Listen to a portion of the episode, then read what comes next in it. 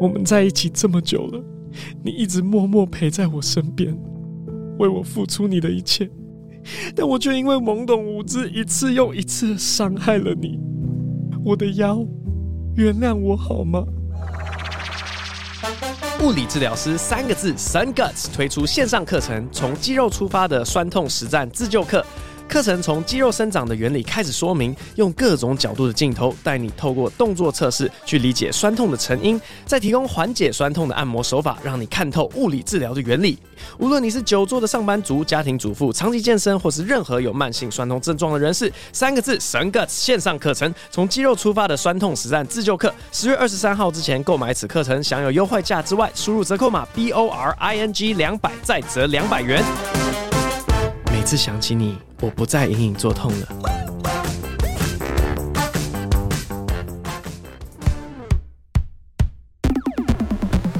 Hello，大家好，欢迎收听最新一集的博音。哇，这个礼拜我想一下闲聊什么东西嘞？啊，上礼拜我儿子得了那个肠胃炎，然后哇，真的是啊，得肠胃炎的那个时间点实在是太不凑巧了。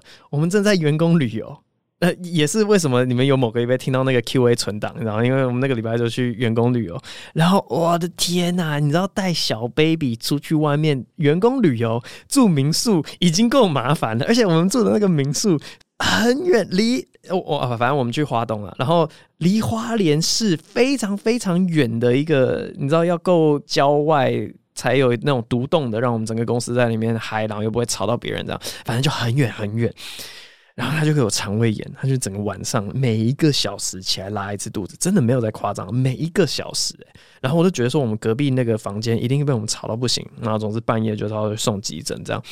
我靠，打电话叫计程车要先等二十分钟，他才会到民宿。然后民宿到了之后，大概还要再开半个小时才会到那个花莲慈济医院。哦，我的妈咪呀，这个真的是折磨。然后到了急诊，我再次呼吁大家一定要对医护人员好一点，因为那个。啊，长话短说啊，其中细节我就不细讲。总之，我们在那个因为没办法进医院，我们就在急诊的外面等了两个小时，这样两个小时才拿到止泻药，然后回到民宿，这样子已经大半夜了。中间有点受不了，我们就中离员工旅游，然后我们就回到台北这样。不过就是上礼拜一直在处理儿子拉肚子这件事情。好险，他最近好比较多了。那今天要聊的一个东西呢，是我要开一个小小的书单，也不是推荐大家去读，只是我想说，好像蛮多 Q&A 都在问我说，哎，你喜欢什么样类型的东西？然后会想要录这一集的起心动念，是因为呢，我。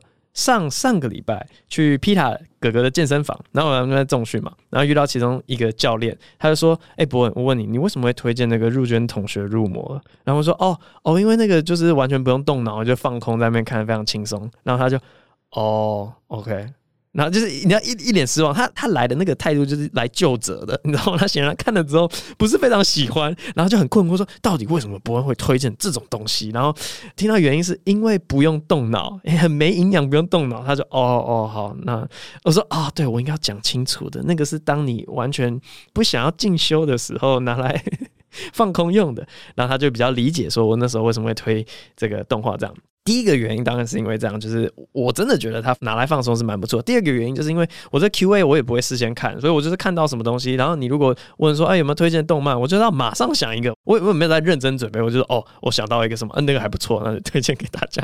所以我想说，OK，哦，原来我现在开始推荐东西也要相当的负责任，这样子就是不能随便乱说什么影集啊、电影好看之类的，就是一出去大家就会马上开始质疑说我的品味有问题。所以我今天就想说，来跟大家分享几本我以前看过，然后觉得还不错的书。那你如果真的有时间的话，也可以稍微去去看一下。然后先跟大家讲说我那个怎么挑书的。很多人说挑书好像有不同的哲学，对不对？有些人会说啊，你拿到一本书，你就是要把它看完，因为你怎么知道后面不会有就是一个神翻转或者什么鬼的。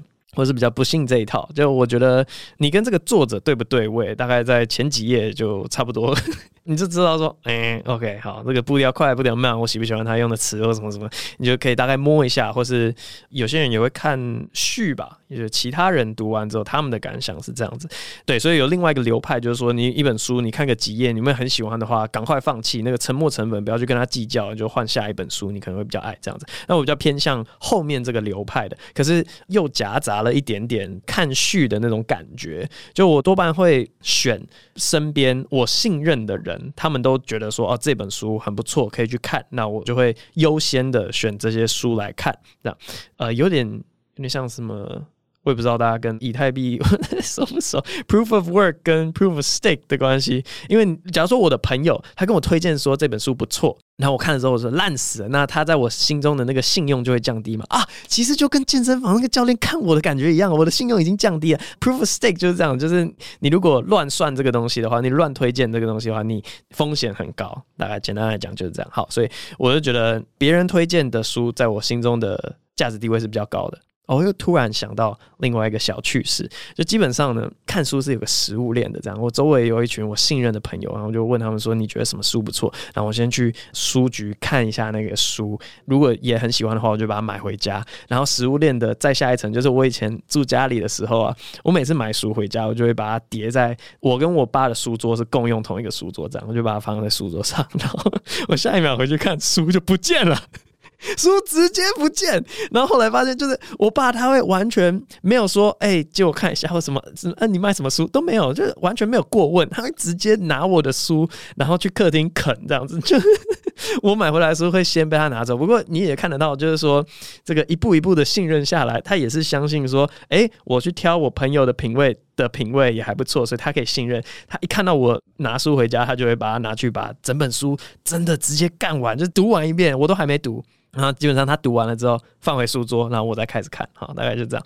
好，那今天想要推荐的第一本书，我从整个外文系台大外文系我们读的教材里面去找啊。反正以前在外文系，我们就要从经典开始读嘛，一些什么希腊神话啊，一些什么圣经相关的啊，然后反正圣经衍生的就是有一些什么失乐园，巴拉巴拉巴拉，反正有有几个脉络这样子，我就会发现，我以前读书的时候特别喜欢的，好像就是欧史。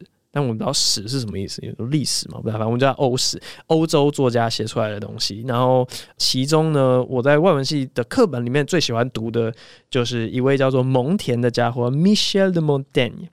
蒙田，蒙古的蒙，然后是那个竖心旁，在一个舌头的舌的那个田。好，哎，还是有没有人翻田地的田？我也不知道，不太确定翻译怎么翻。好，反正蒙田呢，他有写一部一本书叫做《尝试集》（Essays），英文翻译是 Essays。可是法文也是，就 Essay 然后反正 Essay 这个字呢，哇，shit，我觉得这一集超级大，吊书袋到一个不行，真的，而且是吊着一个你知道大大的书袋，说这里面的书相当的不错。好，反正 S A E 这个这个动词在法文里面就是尝试，就是你知道 try 的那个意思。好，后来假如说我们有学过那种英文作文，我们写的作文也叫 essay，哇，怎么这么巧呢？好，反正蒙田的那个尝试集里面。其实就一个一个的短篇，然后他会有点类似，就一个主题，然后写一个短篇，就是他对这个主题的想法。这样，主题可能是有形的，可能是无形的，这样。不过他就是在一个厚厚的东西里面记载了他对世界上各式各物的看法。这样，然后我就很喜欢，因为我那个时候高中升大学嘛，就那个是大一的课，然后我就觉得说，哇。这个不就跟我高中的网志在做一样的事情吗？啊，真的是这样子诶，就 我不知道为什么高中时期的我也想要记录说，诶，我现在人生这个阶段，我对世界上各个物品、各个概念的想法，我要记录下来，因为我以后想要看说我对这个东西的想法有没有改变，这样，所以我高中的网志就会那个标题啊，全部都是说论什么什么，论什么什么这样子，就好比说呃论。随便讲插队，论礼貌，论什么的，然后就就一个概念去写我的想法，这样子就变成一个小小作文。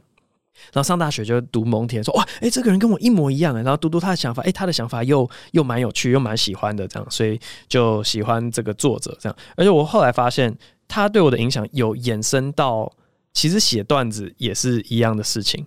我不太会去写一样的主题，就主题不重复。其实我最近有点觉得说，写段子跟取账号密码一样的那个密码，就是它有一堆奇怪的大小符号规定之外呢，有些网站会跟你讲说，你不可以取重复的，然后就要一直想新的，一直想新的。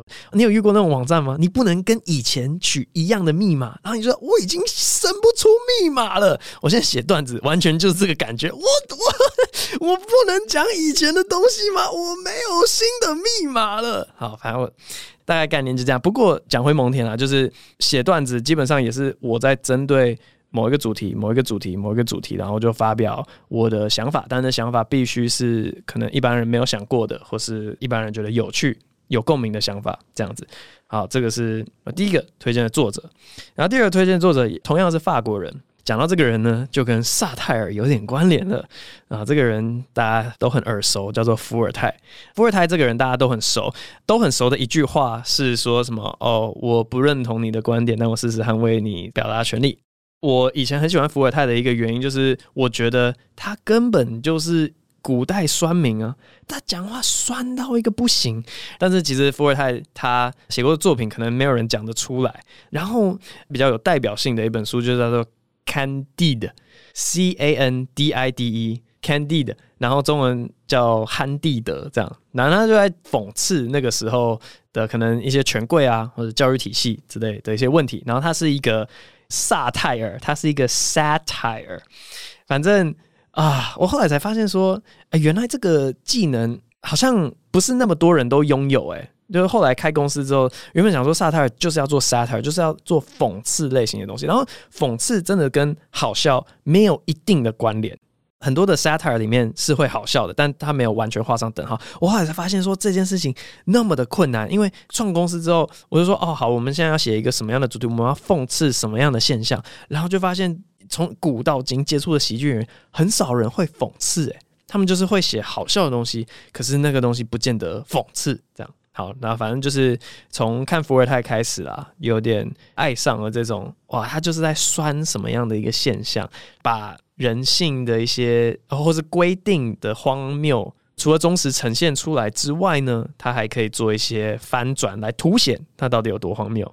大概是这样，非常空泛。但反正我我喜欢伏尔泰，如果嗯比较喜欢这种讽刺类型的东西的话，可以去看一下。然后接下来呢，我就要讲到是不是我有某一集说什么去孤岛上面要带一本书，然后我是不是有讲尤里西斯啊？反正。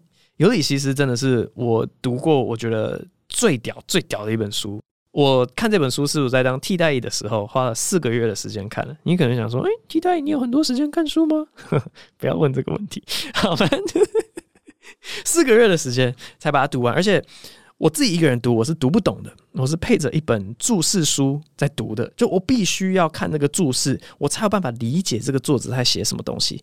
我说大概跟大家讲解一下，我为什么觉得他这么这么的强，因为他有点结合了整个西方文学史的精华，然后把它浓缩成一篇。简单来讲呢，尤里西斯他在写的是一个奥德赛的故事。奥德赛是什么故事呢？奥德赛就是那个时候打完特洛伊战争，对不对？他是将军吗？还是什么鬼？反正他要回到家。可是回家的过程非常不顺利，所以绕了一大圈的这个样子的一个故事。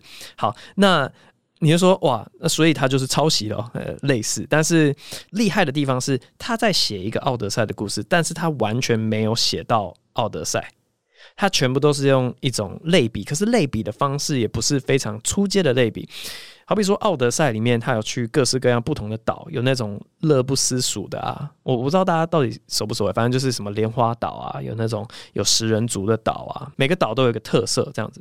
那在《尤里西斯》里面，它并不是只是说，哦，这边有个食人族，这边有个巨人，那我在这本书里面我就写一个巨人的角色，或是怎么样去做一个对比，不是，它是用风格来比喻剧情，就好比说在食人岛上面。一切发生的都非常的血腥或什么的。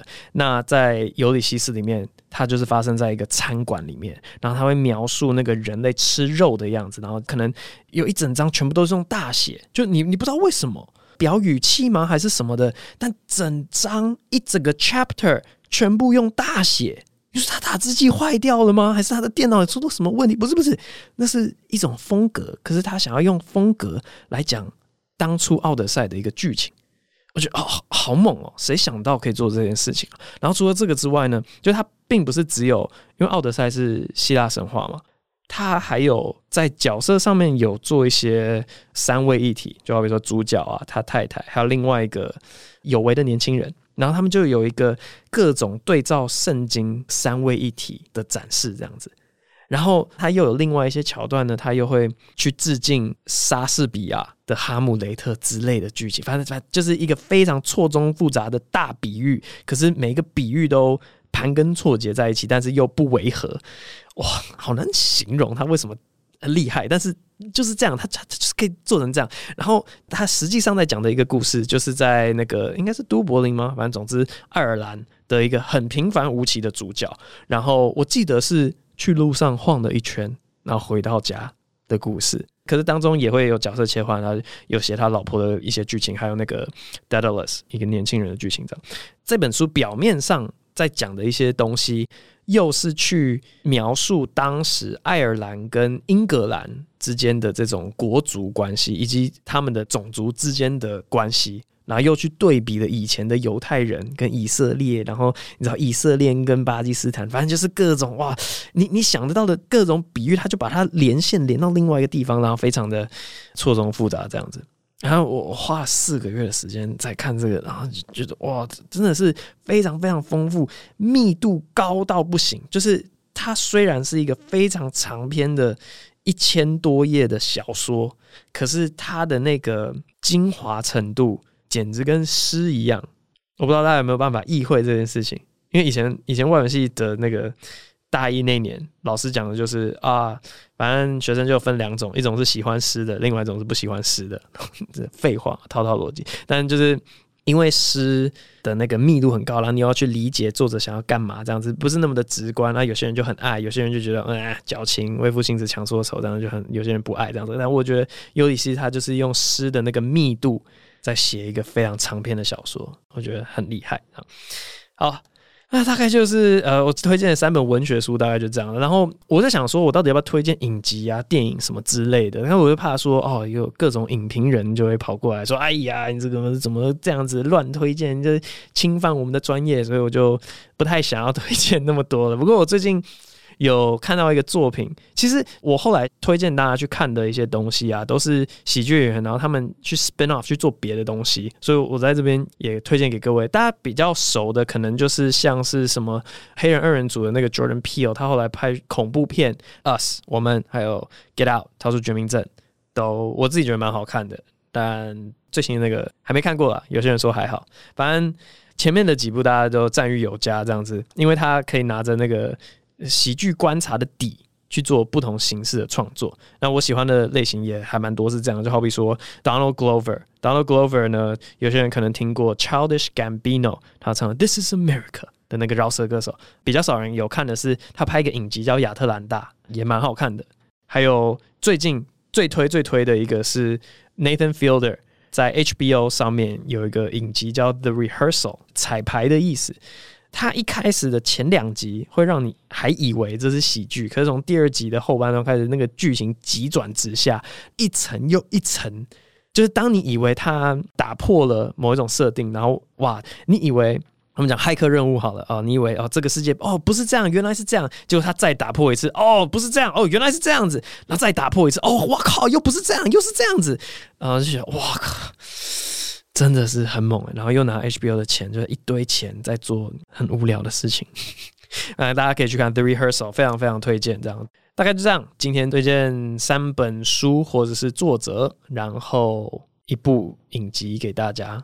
如果闲情逸致的话，可以去看看。那这样子。那个健身教练应该就不会失望了，因为这些是我真的比较喜欢的。哦，对，刚忘记讲了，有一个很像之前古埃有一集在讲说，你如果听了一个乐团，然后你很喜欢他们的歌，你可以去有个关键字叫什么 B track 还是什么，反正就是他们没有收录进正式专辑的歌，可是他们其实有录的歌，然后你找到之后，你就会发现，耶耶，有更多这个人的东西可以听。我觉得作者也是差不多的道理。假如说我们以前那个外文系其实都是选录，我们那个整个课本里面就是短篇，很短篇，让你稍稍微感觉一下。啊，你喜不喜欢这个作者？然后如果很喜欢的话，我就去找那整本书出来看，这样子，然后找出整本书之后，哇，我真的很喜欢呢，这样子，然后就会大概可以知道，这样有点像是自助餐，然后你吃了一道菜之后，你可以点整道的那种感觉。好，这边三本书以及一个影集推荐给各位。接下来进入 Q&A 部分，首先第一位是 LGM Come First，命定 versus 自由意志。博文你好，第一次留言有点长，博文加油，不要逃避，真的是有够长哎，好不想念哦。就如同你说的，我也认同人生没有意义，微观上就是一堆原子的随机碰撞罢了。我首次在接触命定论是大学时修眠课，教授举例说明我们现在会投给蔡英文或韩国瑜，并不是因为出于自由意志。当时的我对这个论述弃之敝屣，认为怎么可能？但现在毕业两年，我渐渐相信世界上许多事情以长时间的尺度观察都已经注定了。毕竟宇宙大爆炸不是人为的，同理生物的演化。我们出生在现在的家庭也不是自己决定的，我们祖先都不是，而一个人最终会成为什么样的样子，绝大部分取决于我们的家庭生长背景。于是我有一个脚踏车理论：一个人人生的终点已有定数。如果一个人终将富有，那他便会骑上那台通往财富的脚踏车。一个人如果认为自己会财富自由，但整天摆烂，那就表示那个人也就如此而已。而一个人会不会骑上脚踏车，也早已注定。想听听伯恩的想法，不知道你有没有？看过漫威洛基的影集，探讨这个议题非常深刻，超级推荐。挂号漫威品质逐渐堪忧啊，非常喜欢伯恩的 Podcast，可以感受你录的很高兴。挂号其实就是自言自语，很爽吧，嘿嘿。还有很多想问伯恩，就留给之后吧。祝你一切顺心，好，感谢你。那脚踏车理论啊，啊、呃，反正大概就是这个样子吧。呃，就同意啊，但我不知道为什么你要特别讲一个脚踏车出来，感觉你不讲脚踏车也可以讲同一件事情。脚踏车的比喻并没有让我更了解这个事情，这样，反而是你之前讲的，我也觉得就是对啊，就是这样啊。大部分反正先天跟后天嘛，就算不是后天的，那后天又不是你自己决定，那先天基因也决定了一大半，反正那也不是你决定，反正对吧？大概是这样吧。漫威那个洛基的影集我有看过。有要很喜欢吗？嗯，我觉得大家还是先去看《The Rehearsal 》，因为它不在我你知道今天特别准备要推荐给大家的名单之内，所以先不要看好不好？我跟大家先不要看，先看《The Rehearsal》，啊，之后有时间可以去看一下《洛基》，不差啦，不差。有没有到真的很推，很值得花时间？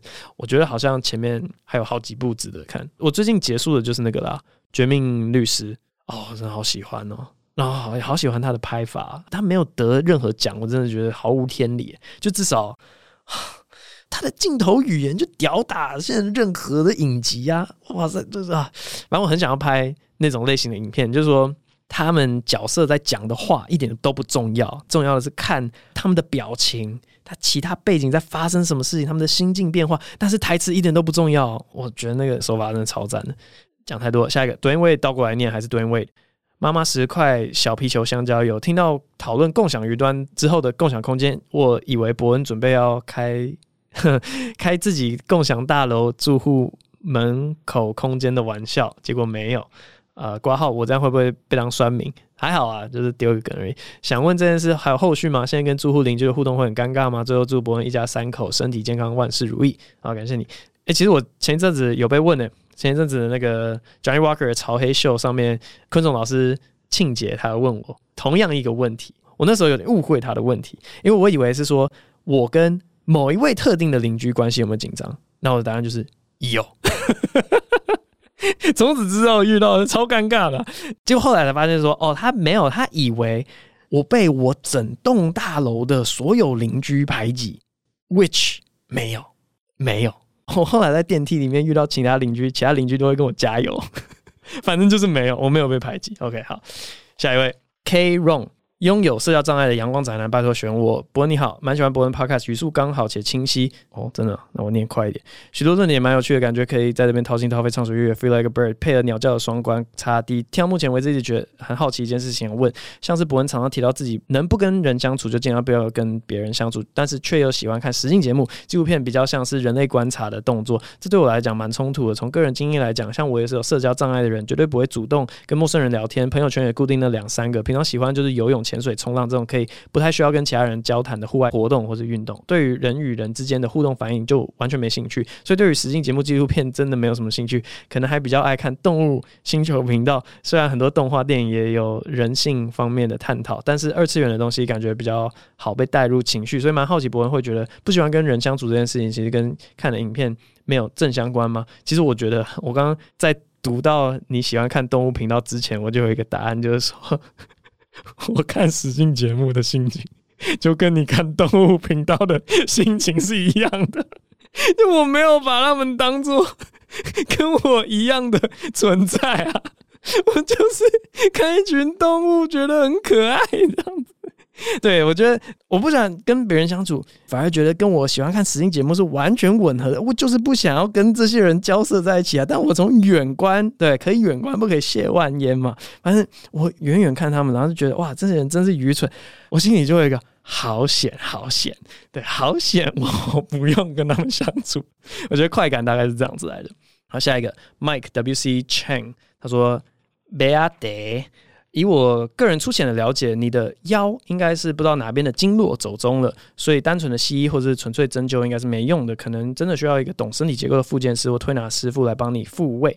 建议还是可以多看，有机会康复的，不要放弃治疗啊！从大奶微微开始 follow 喜剧，个人平均来说最喜欢你的表演内容和风格、呃，我很喜欢这句话哎、平均来说最喜欢你的表演内容跟风格。然后等下再讲我为什么喜欢这句话。唯一比较没有那么喜欢的是，有时候你表演会说到一些戏谑反讽的陈述的时候，会拉高音调，用一种坚定的声音，那个声音会让咬字变得不清楚。我在聆听的时候反而造成干扰，导致成效好像不是太好。建议可以试试不一样的方式。问号，喜欢你的各种观点和思维，所以 Podcast 聊什么好像都很喜欢，请继续各种发散主题。最后夜夜秀有一些商案，你好像大都跟贺龙搭配，效果很不错，但是好像不太。看到你跟其他人搭档，是因为路数频率考量吗？请问你有想要跟其他人玩不一样的东西吗？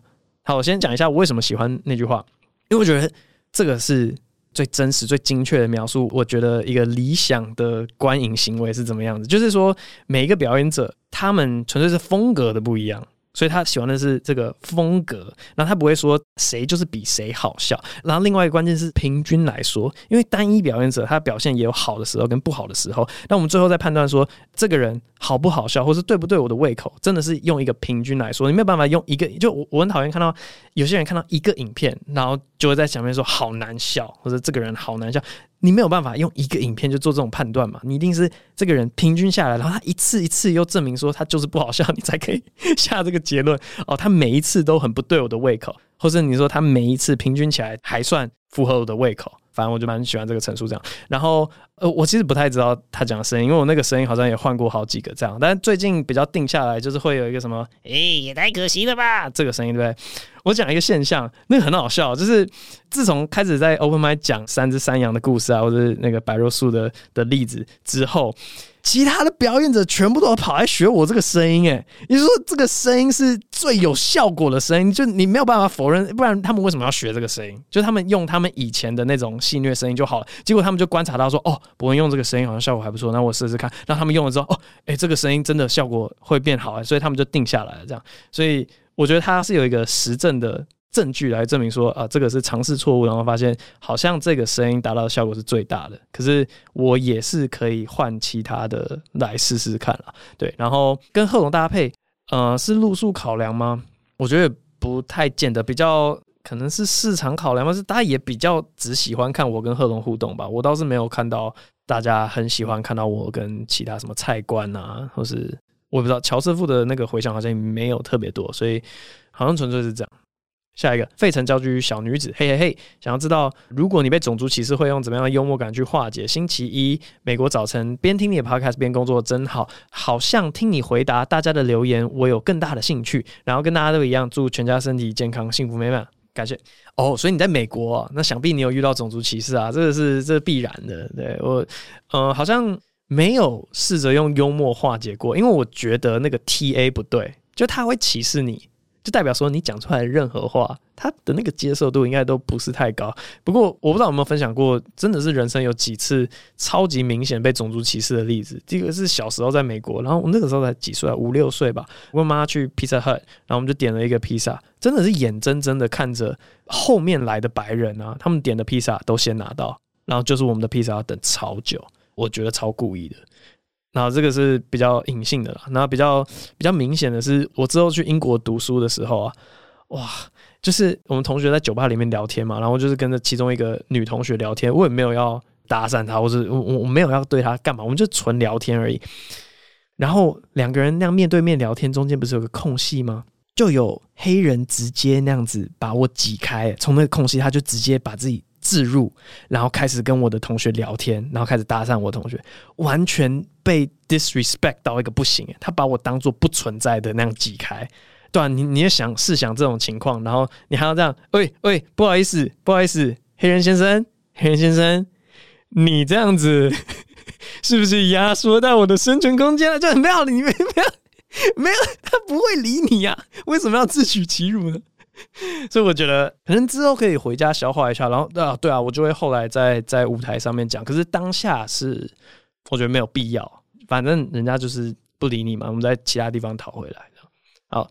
下一个多拉多拉多拉拉，努力不写长篇作文提问，想要请教关于笑声。不过你好，自从去看了现场演出之后，常常会担心有问题，就是我的笑声总是会担心会影响到其他观众的观赏体验。有时候带朋友去二三或卡米蒂 Plus，事后有人反映听到其他人的一些刻意假笑，或是搞不懂，一直想要互动打乱演员的节奏的观众到底是有何居心。有时候也在演出的留言看到这些。人确实有被其他观众的笑声惹毛。请问帅气有才华的博恩对于观众们的笑声互动有什么看法呢？谢谢博恩的回复，祝你一切平安顺利。哎、我觉得可以把那个责任丢给表演者，就是当有一个人在打乱演员的节奏的时候，其实你可以想象说，够有经验的人是有办法去处理这个观众的，对吧？所以处理不好的，那你怪观众干什么？另外就是说，在不该笑的地方笑，或是刻意假笑这种东西，其实这都是演员可以去点出来的现象。因为观众的那个真实的心，他到底有没有破坏现场的气氛？台上的人跟其他观众的心情是一致的。所以，如果台上的人可以代表没有话语权，A.K.A. 没有拿着麦克风，A.K.A. 讲话没有很大声的其他观众，把他们内心的这个不满讲出来的话，我觉得现场效果是会更好的。所以，就是任何的负面的东西，都是台上那个人该去利用的，该去针对的。针对指的是 address，他应该要讲破这件事情。我觉得怪那些观众，因为他不晓得嘛，they don't know better，对不对？所以，与其怪观众，不如怪台上那个表演者。啊，open mind 你就没办法怪任何人，因为有些人就是菜鸟嘛，对。但比较老鸟的一些人，应该要去处理这种状况，这样让大家都开心。好，下一个 Florence，Hello，QY 在这里吗？对，开始准备高中的我，好奇想问伯恩，当时都是用什么方式来做复习？还有，我们班上有位同学说他很喜欢伯恩，每次讲话时都会模仿伯恩在舞台上表演时说话的方式。可能在班上只有我跟他有在关注伯恩，说他讲的笑话我已经听过了，就不会再让我想要笑。会让我想笑的点就是他会故意讲很大声，或是像这种吼的直到破音的那一刻。我有这样吗？伯恩会觉得故意模仿他人或者抄袭他人来做的表演会是一个笑话吗？谢谢博恩带来我国中三的快乐，祝您一家幸福快乐啊！感谢。那个你说在准备考高中吗？国中生吗？我觉得国中生有这种情况，就是是一个学习过程。他只要不要主张是自己的笑话，应该都还可以接受。这样，我以前有讲过，我高中的时候就是去找我觉得好笑的网络笑话来跟班上同学分享嘛，所以我觉得无可厚非。这样子，你说他的那个。表演，我不知道你有没有在说他有点东施效颦的感觉啊？但是就是说，我不觉得我有吼到破音，我印象中是没有做这种类型的表演。可是对我来讲，他就是在练习嘛。那那个那个练练习的效果，他做各种不同尝试，应该去鼓励。OK，加油加油！